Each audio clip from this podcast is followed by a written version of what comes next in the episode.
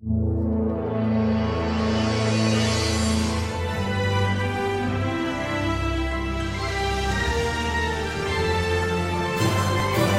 there, movie fans. It's time for Collider videos for your consideration from now until the Academy Awards on April 25th.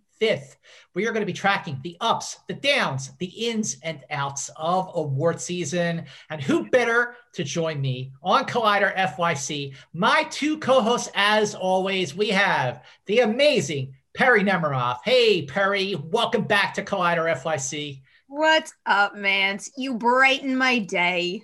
Right back at you, and right here to bring us back down to reality is the ultimate contrarian, the mighty Jeff Sneider. You ready to rock and roll, Jeff? Yes, let's do it, Scott. I'm excited.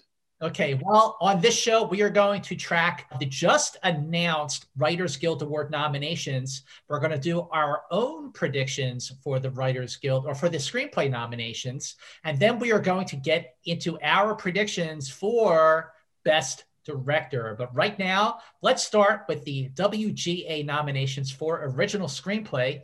We have Judas and the Black Messiah, Palm Springs, Promising Young Woman, Sound of Metal, trial of the Chicago Seven. Perri, let's start with you. What do you think of these nominations? Any surprises here? It's tough to say whether there are surprises or not because of the ineligibility rules with the WGA. It's like when I see a list like this and certain personal favorites like Minari are not in the mix, or, you know, maybe let's say Soul, I get all disappointed and I'm thinking to myself, these are all wrong. This isn't the right group here, but those are the rules that the guild abides by. So I don't necessarily think that the WGA nom- nominations are that much of an indicator, or at least compared to other guilds, as far as what's going to wind up getting an Oscar nomination. I don't think any animated movies are eligible, actually. So Soul was never even in contention to begin with, which, you know, when you're thinking about the best original screenplay of a given year, is kind of criminal to me.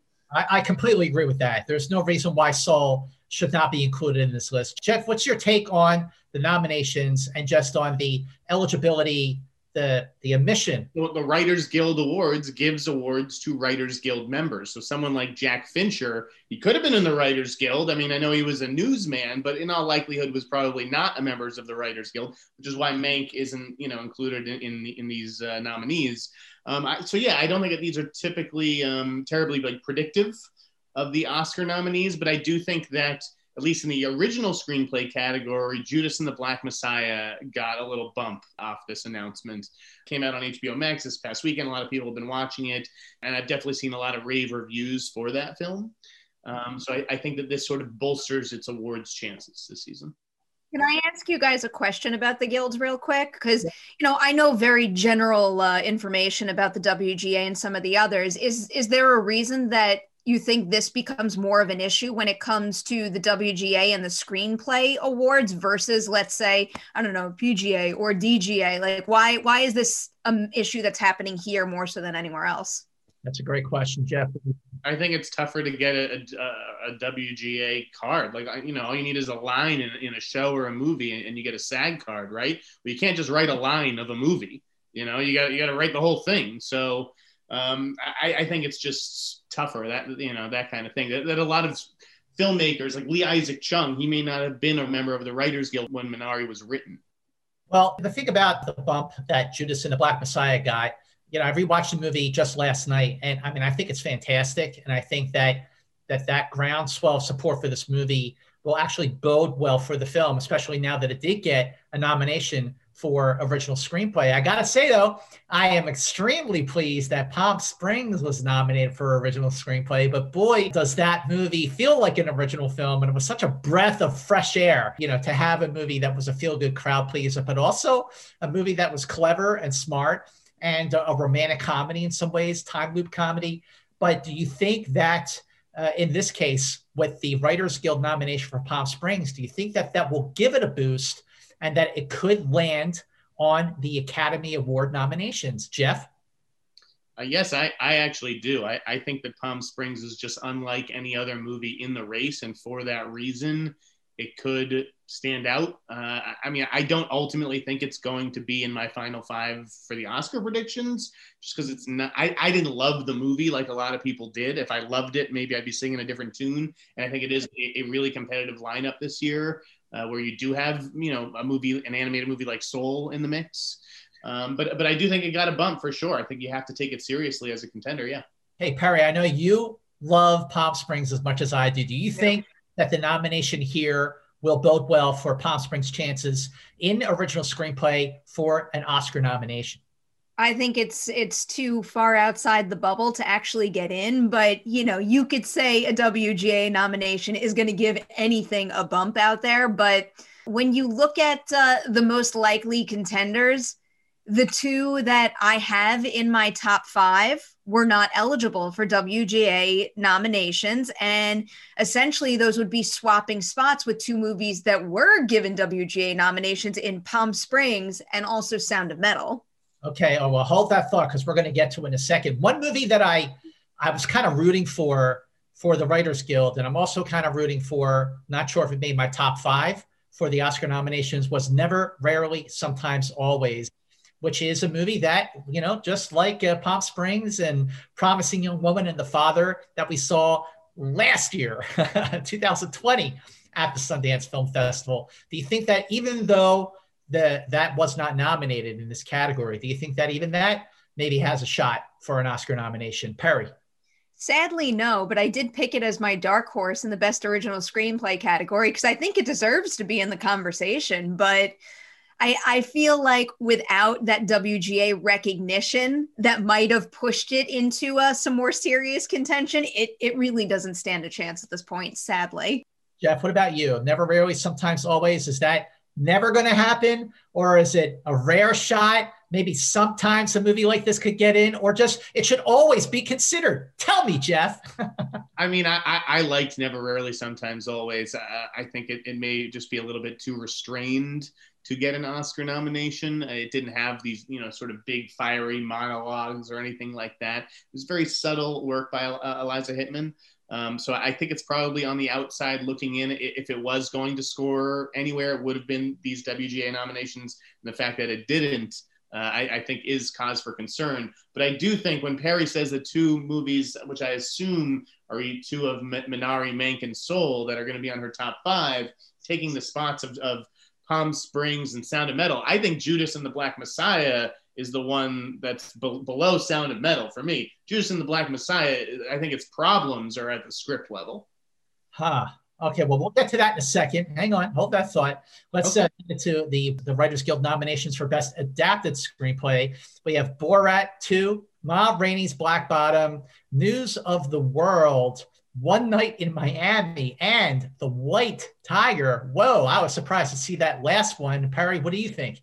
I am so, so happy to see the White Tiger in the mix. So, going into this, we knew that Nomadland and also The Father, which are hot contenders for Academy Award nominations, they're going to get bumped out of the group because they're not eligible. So, makes sense to me that these two movies would kind of get in the mix, even though if I were to pick two movies to fill those slots, it might not have been The White Tiger. I didn't think that that one was making enough noise to actually be considered at this point, but I'm so glad that it is in there because I can't recommend that movie enough. I'm so happy for Ramin Bahrani. The fact that that movie got nominated for best adapted screenplay means a whole lot more people are now going to watch it because it is on Netflix and just go right ahead and watch it and you should watch it because it is a great movie. Jeff, what are your take what's your take on the adapted screenplay nominations for the Writers Guild?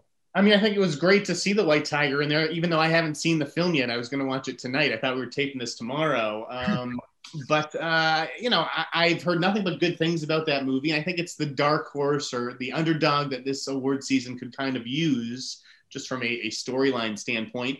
Borat, I don't really understand Borat getting screenwriting nominations just because it seems like so much of that movie is, is improvised or comes out of the reactions of its participants and interviewees. I think this ultimately, even News of the World, um, you know, which was okay. I think this ultimately comes down to One Night in Miami versus Ma Rainey's Black Bottom.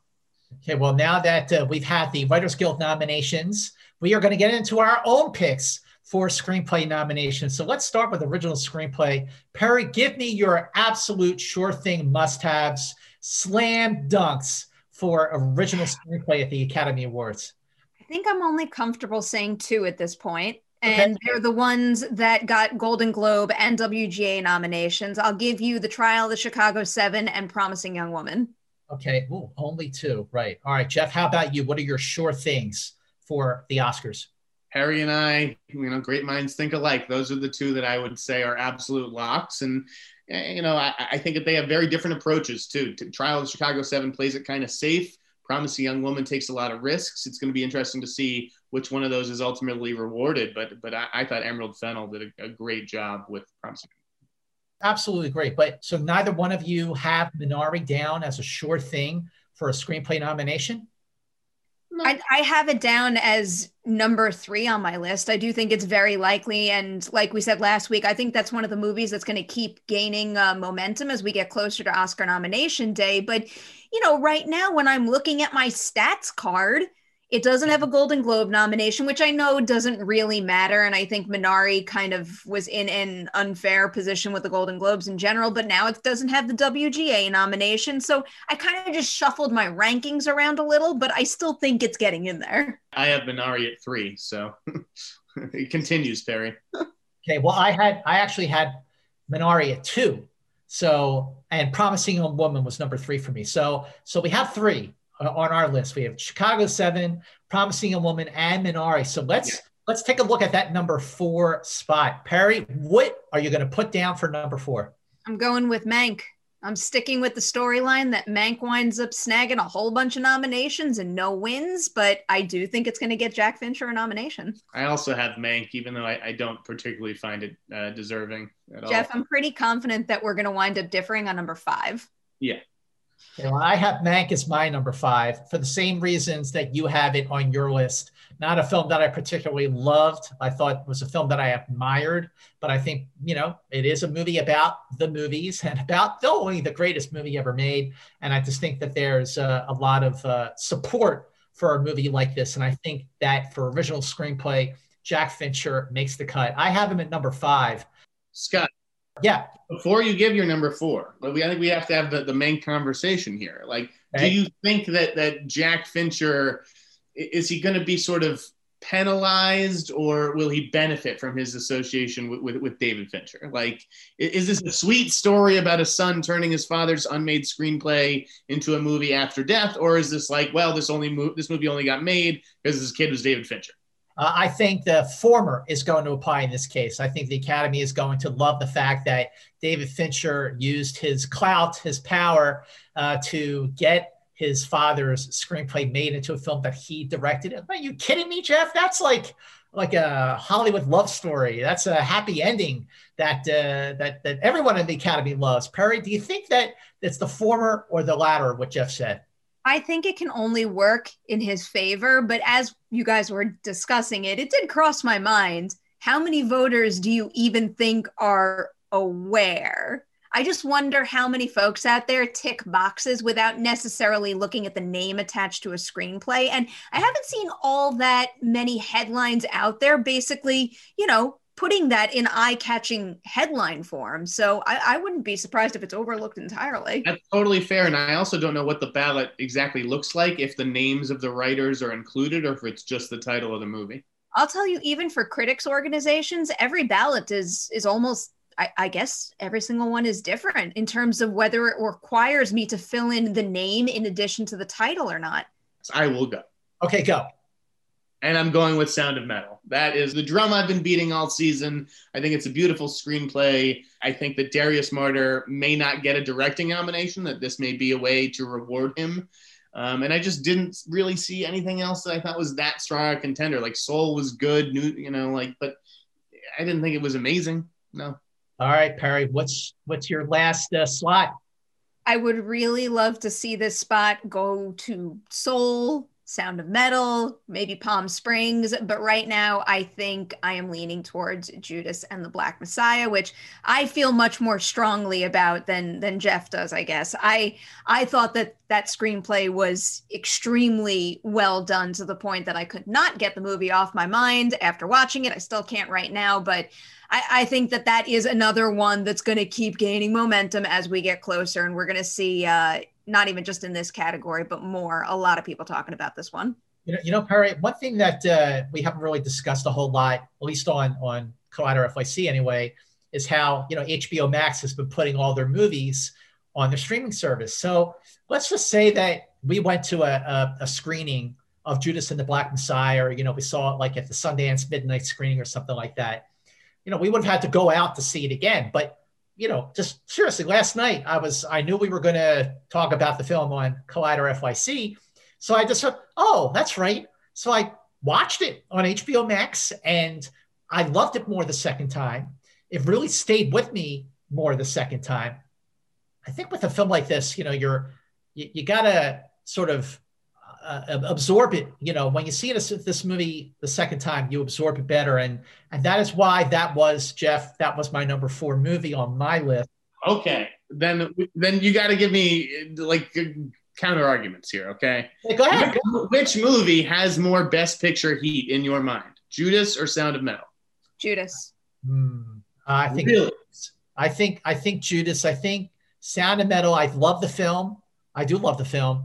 I think it's more about his performance than than about okay. That is not how i'm reading the, the, the tea leaves personally. Uh, I, I, see judas still on the outside looking in in the best picture race. I, I think that you know they have a best actor contender in sound of metal that judas does not have. Watching judas and the black messiah i feel like it's a it's a companion film to trial of the chicago seven. Two movies that were made before the events of 2020 and two movies that resonate a whole lot more strongly after the events of 2020. And you know, Sound of Metal is a extremely well-made movie, exquisitely crafted in terms of its just in suspense and intensity and the, the fully realized performance by Riz Ahmed. But I just feel like Judas and the Black Messiah, it, it has a more epic feel to it. It has a Shakespearean feel to it, which is you know. It's also all over the place. It's kind of a mess. It loses track. It loses track of Keith Stanfield's character in the second half. It's not sure who it wants to focus on, and, and I think that the script is the biggest liability about that film. So sh- Perri, because you were shaking your head in agreement with me, I would love to hear your thoughts on this. Uh, well, the the point I wanted to make to what you were discussing is I actually think that Judas and the Black Messiah makes me dislike Trial of the Chicago Seven more. And again, I, I think Trial of the Chicago Seven is a solid movie. I don't think it's deserving of being in the Academy Award conversation, but it is. So I'm going to make my predictions that reflect that. But I feel like Judas is the far superior movie. And, you know, it's a matter of opinion. I happen to disagree with Jeff, where I think it not only maintains uh, two points of view, but rather three quite well. I, I Perri, I agree with you completely. And I also, paranormal activity, agree completely that Judas and the Black Messiah is a better film than Trial of Chicago 7. I love- We were talking about Sound of Metal, I thought. no. There's no question it's better than Trial of Chicago 7, but whatever. Okay, we can move. All right, but but okay, so Sound of Metal is quite good, but one of the other things that is having me, uh, you know, maybe bump it down a couple notches on some lists is the fact that Paul Raci is nowhere to be found in the award season conversation thus far, which is making me think that maybe its nomination chances are a little more limited than what I'd like them to be. That's a fair point, but at the same time, Paul Raci is also the only actor this season that has no profile. He's not a celebrity. He's just a guy who came in and hit a home run. So that's why people aren't talking about him. In terms of sound of metal, you also brought up Soul. Perri, I think you brought up Soul and Palm Springs. I think all those movies, if I if any one of those films got nominated for an Academy Award for original screenplay, I would be over the moon. Especially, especially Palm Springs, a movie I just love the pieces. But what's your dark horse nomination for original screenplay, Perri? For Dark Horse, I think I already revealed it. I said never, rarely, sometimes, always. If if that's the one that comes out of nowhere and snags a spot, I'll be thrilled. You're good. Jeff? Uh, Palm, Palm Springs was my dark horse because it is different than everything else. Okay, uh, I I love Palm Springs. I think it should be nominated. I, I think because it's such a contender at this point, it's not really a dark horse for me. My dark horse original screenplay nomination is going to a film that drops on Netflix this coming Friday, February 19th. and I've talked about this movie on our last show because I love the performance so much.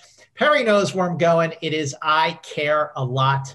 I think Jay Blakeson wrote an amazing screenplay and directed the hell out of this razor sharp dark comedy satire and gave Rosamund Pike the chance to really give one of the best performances of her career. And I say one of the best because she's amazing. I mean, she was amazing in Radioactive, Private War, but my Dark Horse screenplay, and because the movie is dropping now, and because more people are going to see it, there's a shot between February 19th and the Academy Award nominations on uh, March 15th that this could make the cut. If it does, I'd be happy. So I care a lot is my dark horse. All right, Perri, I mean, am I wrong on this completely? What do you think? I'm not going to call you wrong because you never know what's going to happen. And I'm curious to see what the response is to the movie this week. I, I feel very strongly about it. And I think Jay Blakeson is a director to keep an eye on for sure. I think he hit an unfair bump in the road with the fifth wave, but he has quite the skill set and i think he's going to be around for a long time to come but i think that i care a lot in general is such a long shot and the only the only category i think it has even the slightest chance to snag a nomination is is for rosamund pike's performance in best actor and best actress and even then that feels like such a long shot but i don't think anyone is necessarily going to be looking at it in this sense. Hmm, well we shall see won't we? Let's move on to adapted screenplay. All right jeff give me give me your sure things like like no question about nominations here. All right, because I haven't seen The Father still, I'm going to just give you three, and those three are One Night in Miami, Ma Rainey's Black Bottom, and Nomadland. Okay, okay, those are those are three good ones that I also have on my list. Perri, what about you? You know what? I'm just going to go for it, and I'm going to give you five and say this one's done. Wow. Say Nomadland. Yeah. Ma Rainey's Black Bottom, Yep. One Night in Miami, Yep. The Father, and mm-hmm. News of the World. Perri Nemiroff. Wait, wait, wait. Right here. Look at that. Look at that. I got your five right there, my friend. wait, wait, wait. But are you willing to commit to the fact that these are the five that we're already locking the five right I, now? I have the same five. Okay. I, I I feel so strong about these five because when I was trying to pick a dark horse here, they really truly were dark horses, even though they've been getting attention in some of the other nominations for other award shows and some critics groups or whatever, uh, like obviously Borat 2 uh, at the Golden Globes, but White Tiger now with the, the Writers Guild nomination. Uh, you know, the the the dark horse here that I mentioned when it came to uh, I think it was Best Actor for uh, First Cow was was one dark horse. But what's another dark horse that you have, Perri? Why are you sh- why are you shaking your head? Because I don't really think that there are uh, like dark horses within reason. I basically limited myself to looking at Borat and the White Tiger, and I purposely picked Borat because I think it is the better chance of the two. But I'd rather see White Tiger get the slot if it comes down to one or the other. But I, I still don't think it's going to happen. All right, Jeff, do you have a dark horse in adapted screenplay? My dark horse was the White Tiger, um, just because. I mean, I know Borat got an Oscar nomination for the first film, um, but yeah, I just I just feel a surge from you know based on what I'm seeing on social media about the White Tiger. My dark horse here for First Cow, it's it's kind of a dark horse, but for my true dark horse pick, all right, Perri and Jeff, I went with a dark horse that is so dark it is practically invisible. Can you guess what it is? I wonder. yes. I mean, am I completely out of my rabbit ass mind for picking The Invisible Man for a adapted screenplay nomination? I mean, it came out a year ago, like literally a year ago, February of uh, 2020. And it is a freaking great movie. It was one of the best movies of the year. It was an ingenious reimagining of this like classic universal monster, if you will. And I've seen that movie five times and I love it every time I see it. It has it's a it's a I think it's a a modern classic, not just a horror classic, but just a, a classic because it's just a great movie, period.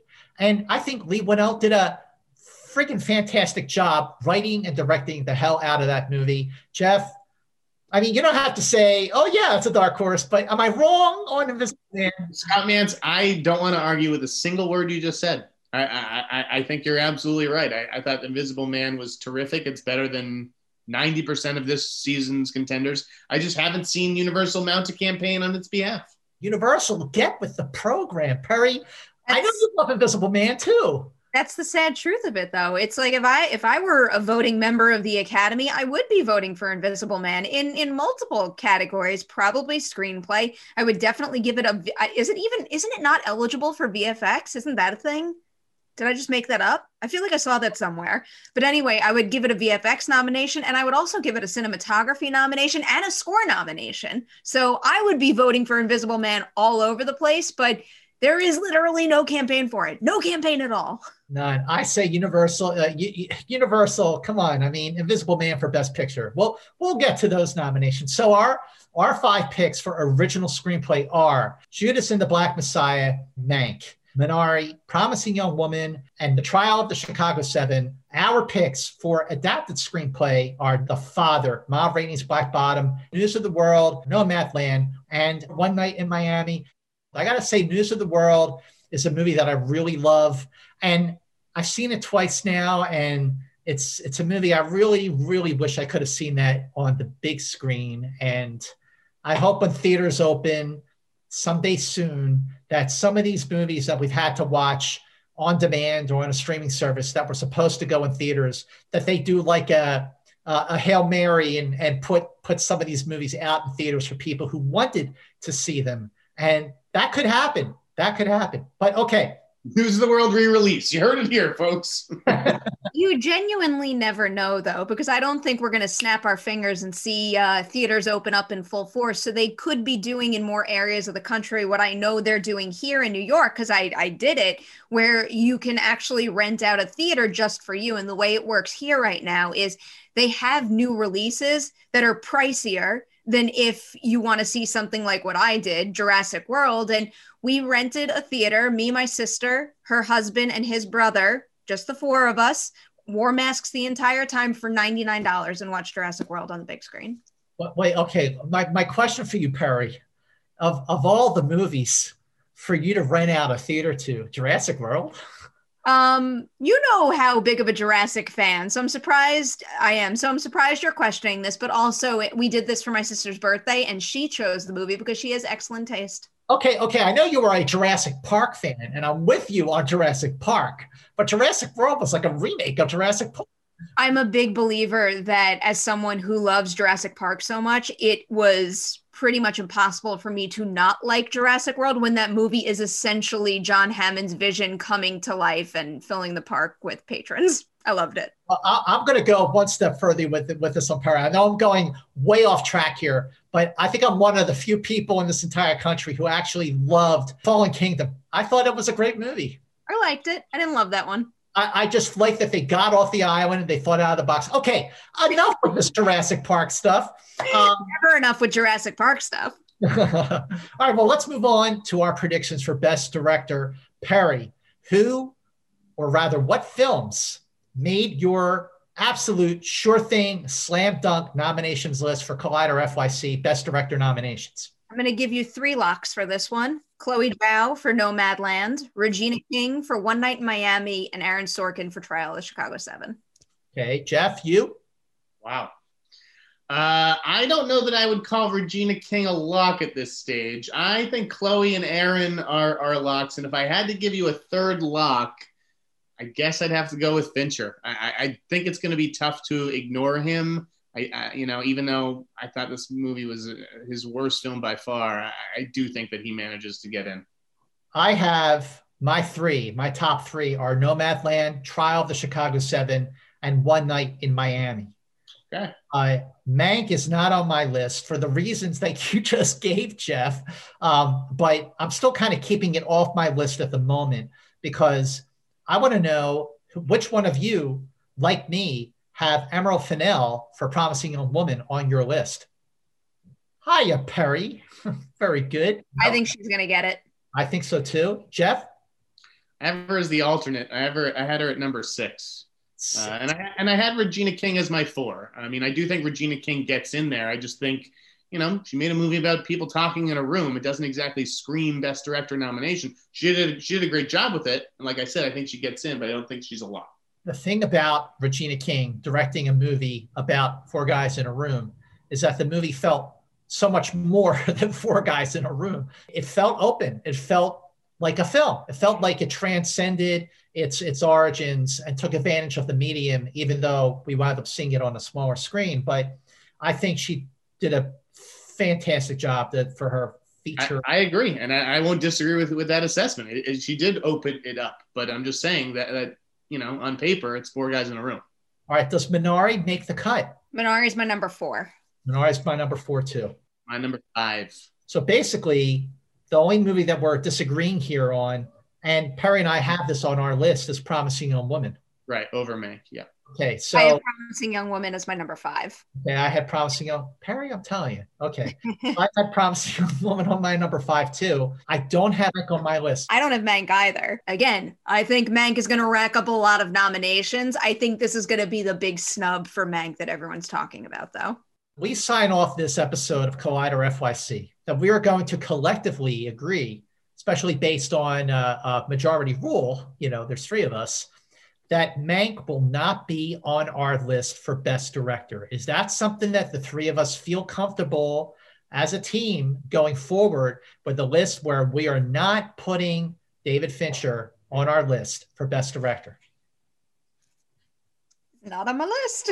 I, I just, I mean, listen, even though I think Promising Young Woman is so much better than Mank, there's there's a certain craftsmanship that Mank has that I don't know that Promising Young Woman has. And there's certain themes that Promising Young Woman has and and certain points that it gets across very very well because of what Emerald Fennell does that I think is going to push it ahead of Mank. I feel like she could be rewarded as a writer and, and whereas you can't reward David as a writer and so maybe maybe that's why he gets in. I don't know. You're I mean you're right. They don't love Fincher. Like you know Zodiac was ignored. Like they don't love him, but they do seem to respect him.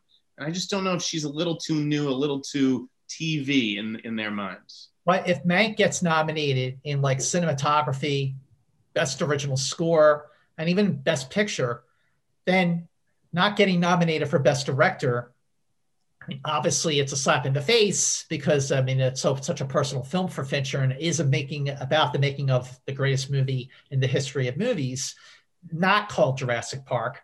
Um, but I do think that that when I'm looking at the five that we are going to settle on, I feel really good about this. I think if anything happens here, I feel like if Mank does make the cut and it knocks anything off the list, I think the film that to get knocked off will be Minari, not Promising Young Woman. I think I think Promising Young Woman makes it for all the reasons that Perri that Perri said. Uh, but what should do you have a dark horse here? Do either of you have a dark horse? That, that is a good argument. What you just said, though, Mantz, that, that maybe we're talking about Fincher getting in and Emerald getting in, and it's Lee Isaac Chung who's on the outside because he is definitely doesn't doesn't have the profile that even Emerald has. Uh, I, I, could see that happening. I could see. I, I, debated about the positioning of those two movies. Right now, I do have Minari at four and Promising Young Woman at five, but I would switch it in a heartbeat. I, I think it's totally up in the air. All right, all right. So, so okay. This is see, this is what makes Collider FYC so great. By the way, is this conversation that we're having right now. Are we prepared? Because I I feel like you do, Perri. I feel like between Minari and Mank, they they both could make the make the list, make the cut for different reasons. Personally, I think Minari is the film that I would go with. It's the movie I would put on the list, and I know it's a film that you'll put on the list too. But but does David Fincher as a director get in?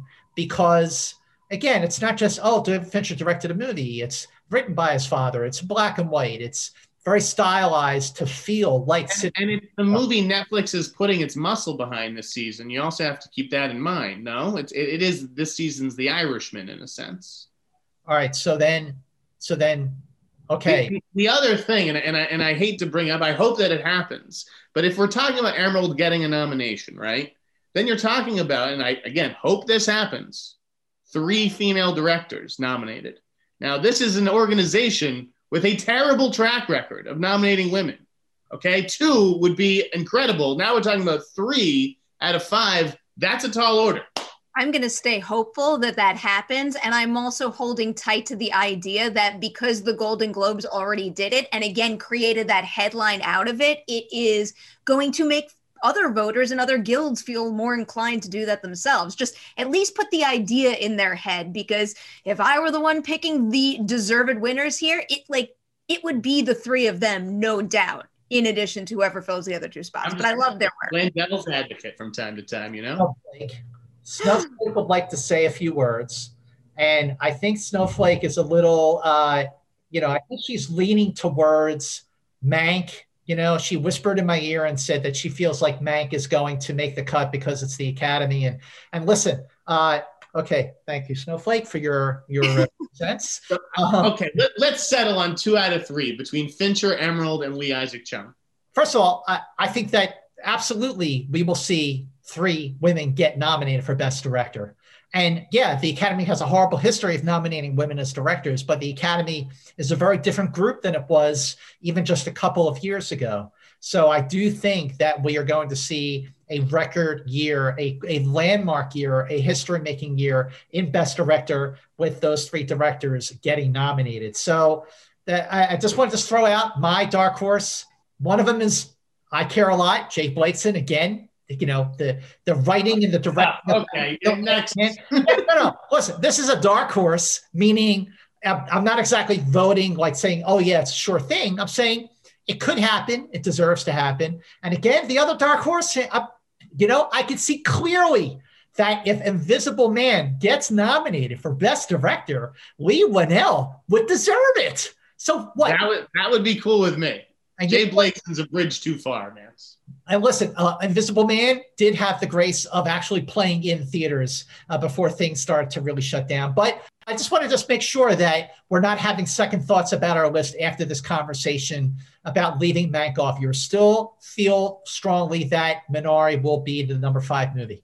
Ask I, I hope- again if I'm having second thoughts on March 10th when the DGA announces nominations, and then I'll be able to answer that question properly. hey, all right, then here we go. For the record, our best director nominations predictions for Collider FYC are Lee Isaac Chung for Minari, Emerald Fennell for Promising Young Woman, Regina King for One Night in Miami, Aaron Sorkin, Trial of the Chicago Seven, and Chloe Zhao for Nomadland. Are we good? Yes. Do we got this? I didn't say my dark horse though. Yeah, well, because I I picked my dark horse with a with a touch of uh, realistic expectations, and I'm picking uh, the father director Florian Zeller. Me, me as well, Perri. I feel like in the director race is always weird. There's always someone who you never expect. It comes out of nowhere, and I think it may be this guy. He's another one that if he gets that fifth spot, I think he'd be very deserving of it because that is a great example of a play adaptation where he makes it so incredibly cinematic. And I got to see this movie. Mm-hmm. If we're, we're talking about if we're talking about another director really making the cut deservedly and a real, real true dark horse uh, I'm Kelly Reichardt for First Cow, another A24 movie like Minari. I could see that happening, but I doubt it. Otherwise, this episode will go on for another three hours. But uh, there you go. We have our predictions for the original and adapted screenplays and best director. This has been an extremely fun and rewarding episode of Collider FYC. I wish I could give Perri and Jeff a hug, but it's going to have to be a virtual one. So, Perri, before we roll out of here, where can we find you? Where could we watch your other non Collider stuff? You can find now I don't know what to plug anymore. I got all this stuff in mind. You can find me on Twitter and Instagram at P Nemiroff. You can go peruse my YouTube channel, but I do want to plug the latest ladies night with Lily Rabe for her new show. Tell me your secrets. Check it out. It was a great conversation. I am at the InSneider on Twitter, Facebook, Cami. I got an interview coming up with the director of Silk Road at the end of the week, so keep an eye out for that. Keep an eye out for the Snyder Cut podcast, and uh, yeah, just more good times with you, Scott Mantz. Looking forward to it absolutely good times ahead. So you can follow me on Twitter and Instagram at Movie Mantz, and you can check out my new film YouTube channel at Scott Mantz. Check it out. Lots of fun film content there. Uh, please do subscribe and spread the word. As for Collider FYC, please give this video a like please comment below. Let us know what you think of our predictions for the nominations. Please share this video like there is no tomorrow so you can get the word out there that Collider FYC is back for its best season yet. Even though it's virtual, we are still fully committed to passionate, full conversations about awards. And make sure you come back next time for a brand new episode of Collider FYC. Until then, FY, see you later.